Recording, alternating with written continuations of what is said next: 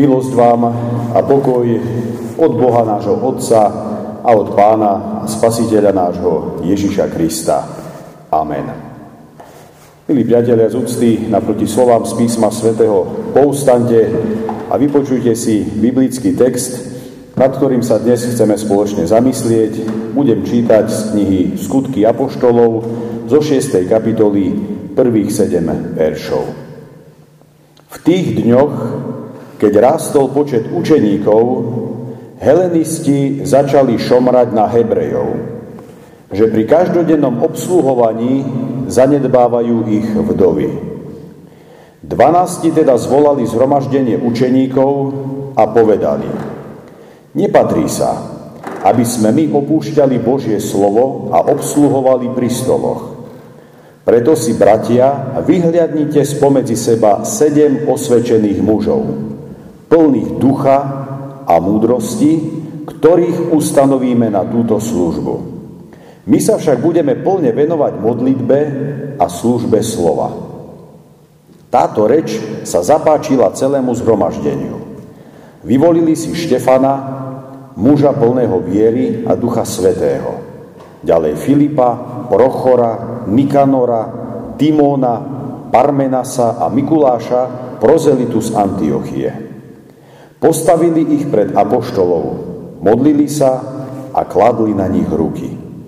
Božie slovo sa šírilo a počet učeníkov v Jeruzaleme mimoriadne rástol. Aj veľký zástup kňazov sa tejto viere podvolil. Amen. Toľko je slov z písma svätého. Milé sestry, drahí bratia v pánovi, aké milé to je byť spolu s druhými kresťanmi. Aké dobré to je mať svoju duchovnú rodinu, svoje duchovné spoločenstvo. Aké príjemné to je, keď sa tam všetci navzájom príjmajú a rešpektujú v láske. Avšak aj pri tej najväčšej snahe sa z času na čas môže stať, že sa táto idylka naruší. A tak namiesto harmónie a súladu nastúpi nesúlad a nepochopenie. Namiesto pokoja zavladne nepokoj. Namiesto tolerancie neochota prispôsobiť sa. Namiesto prajnosti a žičlivosti neprajnosť a nežičlivosť. A namiesto snahy nachádzať východiska sa objaví skôr tvrdohlavosť či ignorácia. Áno, priatelia, ono sa to dá dobre premietnúť aj na situáciu v našom cirkevnom zbore. Jedným sa nová strecha na zborovom dome páči, iným sa zase nepozdáva celková suma, ktorú firma požadovala za vykonanie práce. Jedni si na službách Božích radi zaspievajú také staré osvedčené evergreeny, by som povedal, iní si radšej zaspievajú niečo novšie, mládežnické. Pre jedných je oprava vežových hodín dôležitá, pre druhých by sme sa teraz mali skôr sústrediť možno na iné veci. Pre jedných je práca s Romami prioritou, druhí ju skôr vnímajú ako stratu času. Jedni sa snažia aspoň svojou malou mierou prispieť k fungovaniu celého systému, iní skôr viac menej len tak pasívne prijímajú servis. Mohli by sme ďalej pokračovať. V každom prípade takéto možno nepochopenie ľahostajnosť či iné nastavenie priorit by Božou rodinou, ktorou církev je, nemali otriasť a spôsobiť jej existenčné problémy. Veď kresťanské spoločenstvo nie je nakoniec postavené na tom, či sme si viac alebo menej sympatickí. Ono nestojí ani na tom, či máme úplne rovnako nastavené názory alebo priority. Samozrejme, pokiaľ sa vieme zladiť aj v takýchto detailoch, je to vždy pre dobro veci. No nikdy nezabúdajme na to, priatelia, že nie toto robí církev církvom. To, na čom je církev postavená, to nie sú ani rovnaké priority, ani rovnaké vyhranené názory na každú oblasť vo svete. To, na čom je církev závislá, na čom stojí, na čom je postavená, to je predovšetkým vykúpenie, ktoré nám Pán Ježiš daruje. To znamená, priatelia, svojím spôsobom je to jedno. Či sa, poviem to tak svetsky, musíme, alebo sa nemusíme. I keď lepšie by bolo, keby sme sa mohli. Je to do istej miery jedno, či sa pohádame alebo nie, i keď opäť lepšie by bolo, keby sme sa nehádali. No tak či onak, ako pokrstené dietky Božie, či chceme, či nechceme, patríme k sebe ako bratia a sestry. A keď niekedy aj prídu konfliktné situácie, môžeme sa tešiť tým, že už aj v prvom kresťanskom spoločenstve v Jeruzaleme sa z času na čas objavili nezhody, ako sme to mohli počuť. Helenisti začali šomrať na Hebrejov. Helenisti to boli v podstate kresťania z tej greckej kultúry a Hebreji to boli zase kresťania zo, zo Židov. Takže helenisti začali šomrať na Hebrejov, že pri každodennom obsluhovaní zanedbávajú ich vdovy. Aby ste tomu rozumeli, v zásade sa jednalo o takýto problém. Išlo o to, že s početným nárastom členov církvy samozrejme rastli aj jej potreby. Nož a jednou z nich bola aj distribúcia potravín pre chudobných. Keďže apoštoli sa mali sústrediť na kázanie, Vybrali niekoľko mužov, aby dohliadali na prerozdeľovanie potravy. No nielen tým sa dnes chceme upokojiť, že keď máme medzi sebou aj nezhody, je to nakoniec zrejme v poriadku, veď aj v Jeruzaleme na seba z času na čas zazerali. Nie. Z prvého kresťanského spoločenstva sa dnes chceme predovšetkým učiť, čo robiť a ako to robiť aby sme vzájomné problémy v cirkvi vyriešili k vzájomnej spokojnosti na jednej strane a k oslave toho, ktorý církev založil Ježiša Krista na druhej strane. A preto dovolte mi, aby som ďalej v tejto kázni predostrel niekoľko takých praktických princípov, ktoré môžu zlepšiť a skvalitniť fungovanie aj nášho konkrétneho zborového spoločenstva – Avšak v zásade sú aplikovateľné na každé kresťanské spoločenstvo. Budem to tak menovať, mám tu takých 6 bodov. Takže poprvé, netvárme sa, že všetko je v poriadku, pokiaľ sami vidíme, že to tak nie je. Naopak, vážne sa zaoberajme tým, prečo tu vôbec nejaké šomranie vzniklo, tak ako v Jeruzaleme. Čo dalo ľuďom dôvod k tomu, aby šomrali. Zľahčovanie problému, zatváranie si oči pred problémom, ba dokonca jeho ignorovanie, samotný problém nikdy nevyrieši. Naopak, ešte ho zhorší. To znamená, pokiaľ sa už v cirkvi problémy vyskytnú, netreba od nich utekať, ani predstierať, že nie sú, ale postaviť sa k ním z očí v oči a pokúsiť sa ich citlivo riešiť. Po druhé, pokiaľ problém rozanalizujeme, treba ho jasne komunikovať pred celým spoločenstvom. Nerieši to v takých malých skupinkách a hľúčikoch, že o tom vieme len my štyri, ale vás do toho nič. Pokiaľ ako církev, ako spoločenstvo tvoríme jednu rodinu, potom problém či trápenie môjho brata a sestry sa osobne dotýka má sa osobne dotýkať aj mňa. To znamená, je to náš spoločný problém. Je to presne tak, ako v ľudskom organizme. Pokiaľ mám problém so srdcom, ovplyvňuje to aj ďalšie systémy v mojom organizme. A podobne je to aj s ďalšími orgánmi. A presne tak je to aj v tom duchovnom organizme, v duchovnom spoločenstve. Nikdy to nie je len jeho, len jej problém. Je to za každým náš spoločný problém a my všetci sme pozvaní k tomu, aby sme participovali, zúčastnili sa na jeho riešení. Po tretie, ako to vyplýva z tohto prečítaného textu, poviem to tak, našijem to na naše podmienky, nečakajme, že o všetko sa postará pán Farar. V prečítanom biblickom texte apoštoli hovoria, nepatrí sa, aby sme my opúšťali Božie slovo a obsluhovali pri stoloch. V prvotnom kresťanskom zbore sa v úvodzovkách od farára, i keď oni taký pojem ešte nemali, ale pravím, aktualizujem to na nás, v prvotnom kresťanskom zbore sa od farára očakávalo predovšetkým to, že bude zvestovať evanílium.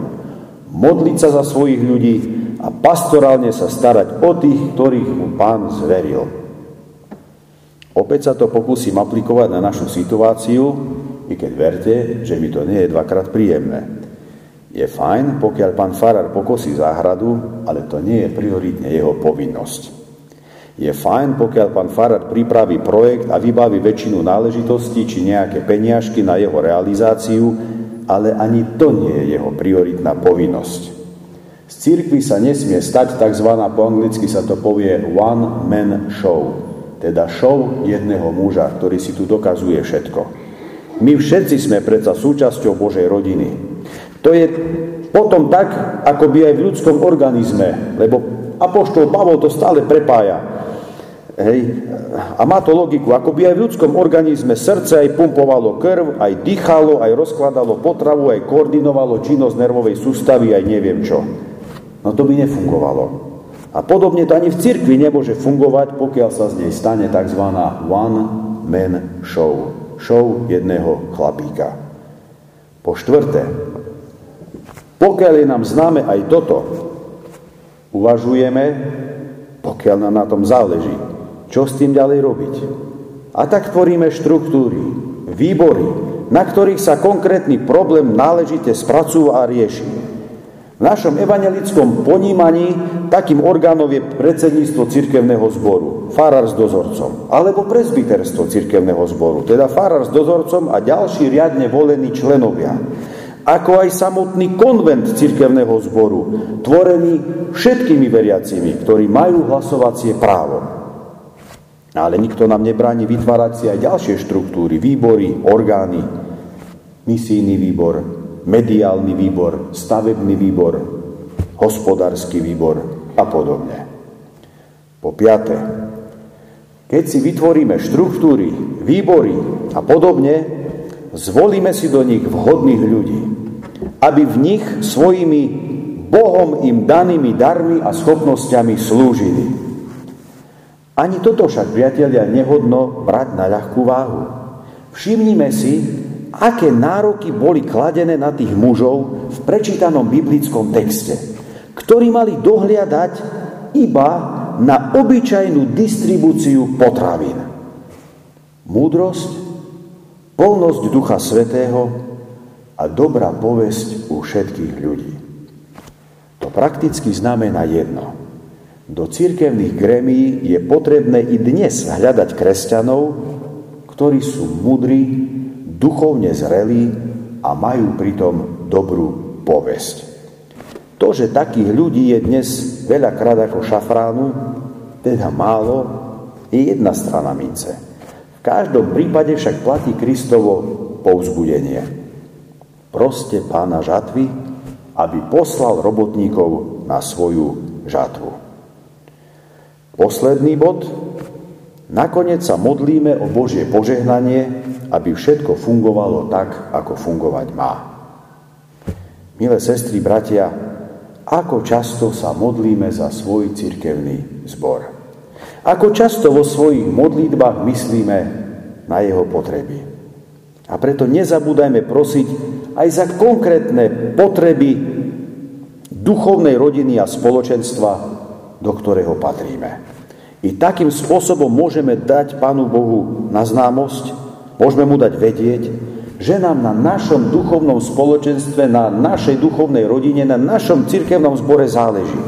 Tým, že budeme jeho prosiť o pomoc pre náš zbor i o požehnanie pre náš zbor.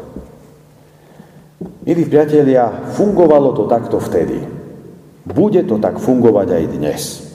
Pretože duchovné zákony, sa ani časom nemenia, ale ostávajú konštantné a platné. Otázka je len, chceš sa do konkrétnej služby vo svojom cirkevnom zbore nechať povolať aj ty, podobne ako Filip, Prochor, Nikanor, Timon, Parmenas a Mikuláš Prozelita z Antiochie. Možno pri tomto vekovom zložení, ktoré je tu aj dnes, už človek možno je, no tak už väčšiu časť života viacerí asi máte za sebou. No, budeme realisti. Tých síl je stále menej a menej.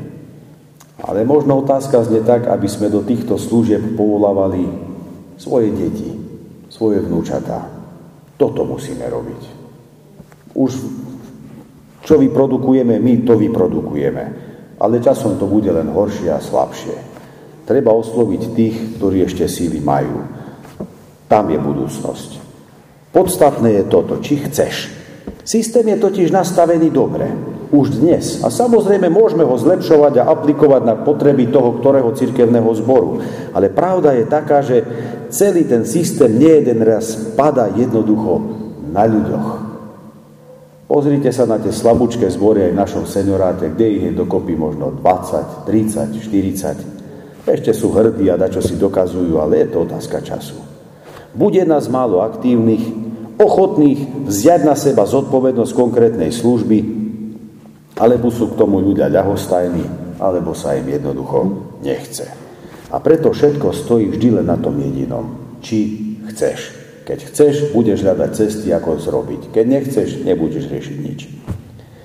Dnes, keď po 2000 rokoch čítame popis prvej cirkvi, keď čítame o zázrakoch, o delení majetku či štedrosti, možno si prajeme, aby sme do takej dokonalej cirkvi smeli patriť aj my, kde tak všetko krásne beží. V každom prípade aj tá podľa našich predstav dokonalá Jeruzalemská církev mala svoje problémy. To znamená, nebola dokonalá. Dnes sme to v prečítanom texte jasne počuli. Žiadna církev nikdy nebola ani nebude dokonalá. Až kým sa nespojí s Kristom v nebesiach. To znamená, všetky zbory majú nejaké problémy. No pokiaľ ťa trápia nedostatky tvojho církevného zboru, polož si otázku. Dovolila by mi dokonalá, mnou vysnívaná církev, aby som bol ja jej členom? A potom už viac nesnívaj. Nefantazíruj, ale urob, čo je v tvojich silách, aby tvoj zbor, do ktorého chodíš, bol lepší. A nezabúdaj pritom na jedno. Církev nemusí byť dokonalá.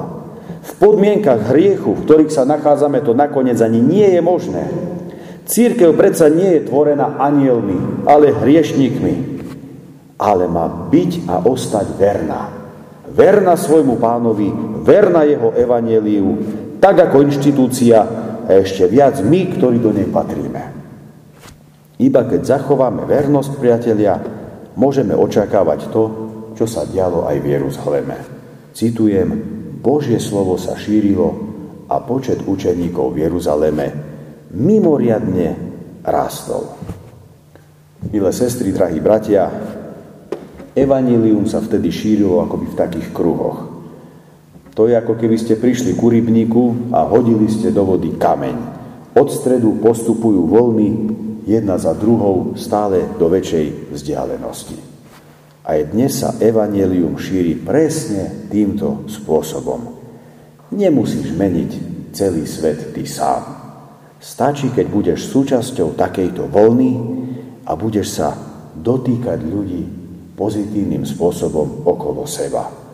Tí sa potom dotknú ďalších, až nakoniec všetci pocitia ten úžasný pohyb.